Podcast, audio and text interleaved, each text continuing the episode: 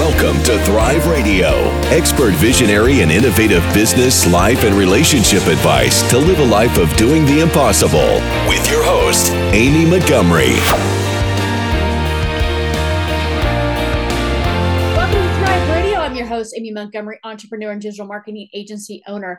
Today, my guest is Robin Bowles. She is a business optimization specialist focusing on the cost reduction in the areas of telecom waste, credit card processing, small package shipping, fuel, e-signature, fleet tracking, and utilities.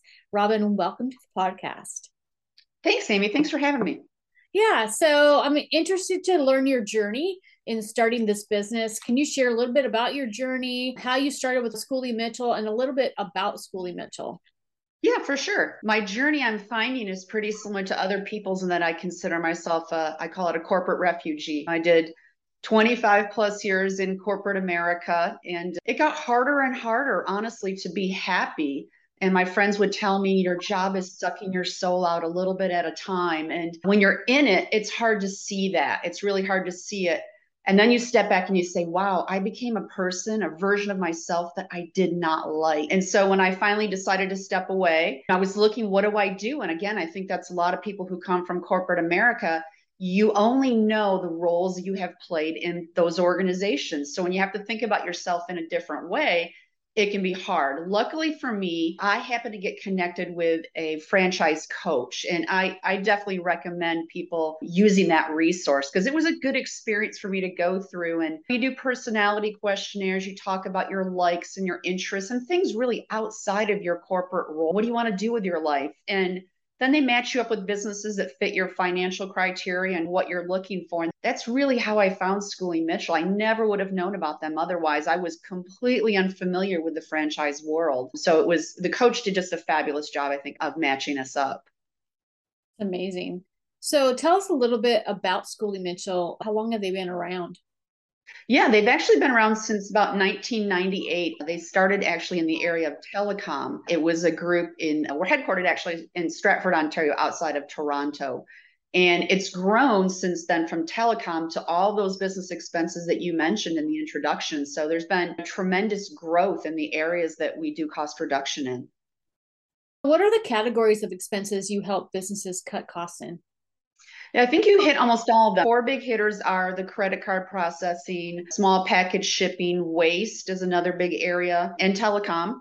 And then some other areas that we are in that are less prevalent are e-signature, fuel, utilities in states that are deregulated, and also things called electronic logging devices, which is part of telecom. How much money are you able to save a client? What does that kind of look like? It's really a percentage that it, it averages between 28 and 30 percent but that really depends a lot on the category and how the business is operating. What's their starting point? How much we can save them really depends on what kind of shape they're in when we get to them. Is there a specific industry that you work with or is it one particular type of client that usually comes to see you or is it a variety it's a variety, and honestly, that's one of the reasons I chose Schooley Mitchell. Is as I was looking at a any type of B two B industry, a company to go with, it was like, wow, I want the broadest reach possible. I don't want to be in a situation where my clients are so nichey that they're hard to get. And so that's one of the things that drew me to Schooley Mitchell was, wow, these categories can fit almost any type of business in any industry. And that that kind of gave me a feeling of comfort, quite honestly. What are some of the other services that you offer besides the cost savings? One of the things I'll say right up front when we start doing our client analysis work, so after someone agrees to work with us, we start doing their intake, we can help get things in shape. What I mean by that is I have a client now and he said, I don't want you guys to get started on the cost saving stuff until I have my house in order on my telecom. I've been on the phone with, a, I won't name the vendor, a certain vendor, and I can't seem to get response. And I need to get these lines and everything in shape for you.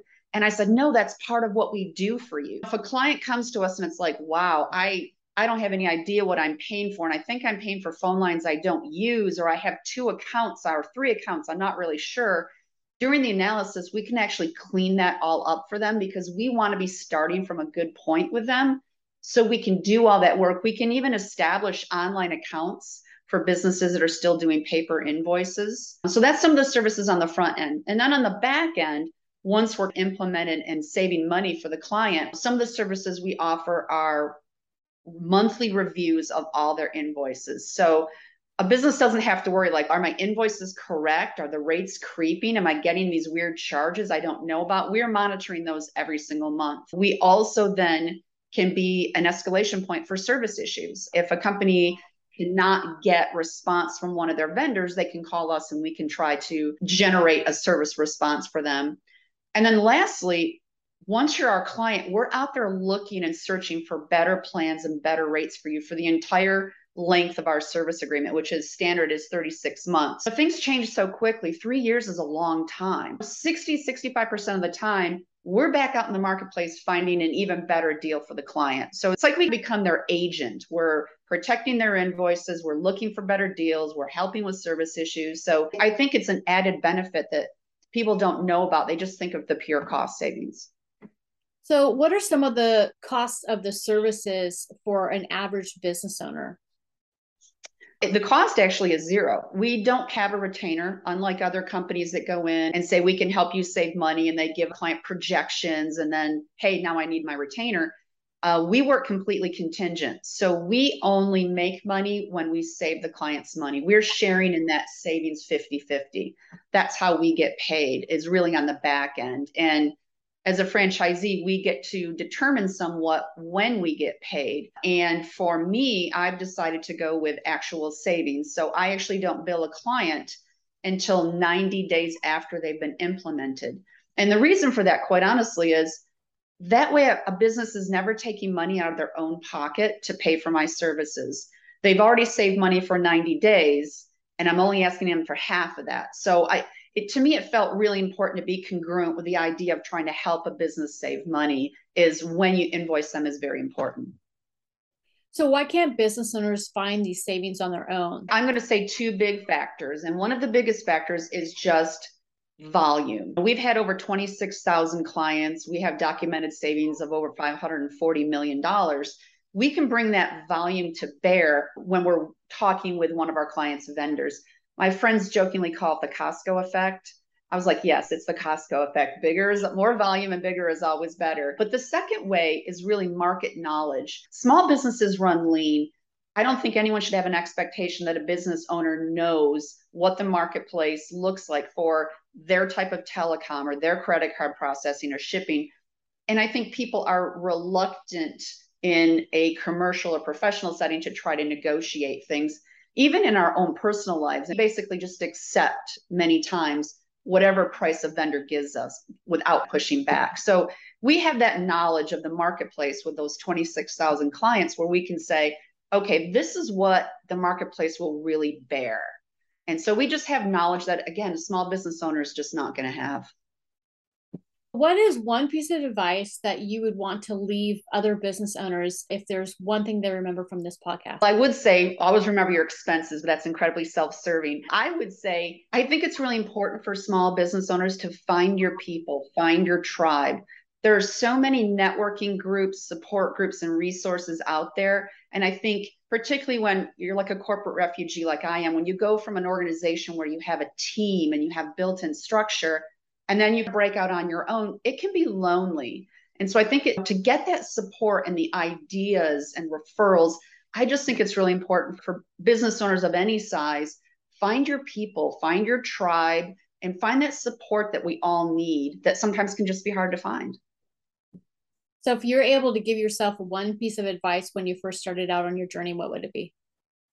Be patient, I think it's really hard, particularly when you're starting something brand new. You want results right away. We all have bills to pay. You start feeling that financial pressure. And I think that can be detrimental when you're doing something new. That you get impatient, you start judging yourself overly harshly.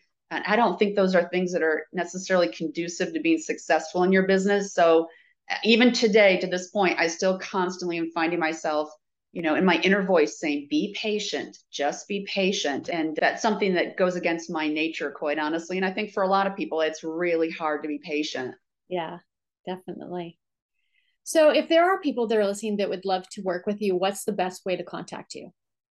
Probably via email, quite honestly, which is robin.bowles at schooleymitchell.com. I have it on my phone. My email is always with me. It's probably the, the easiest way to reach me. Okay, perfect. And I'll put all your links down below. Thank you so much for coming on today and sharing your expertise. Thank you. Thanks, Amy. Yes. And if you're listening, you want more information about this podcast, upcoming shows, you can visit thecalltothrive.com.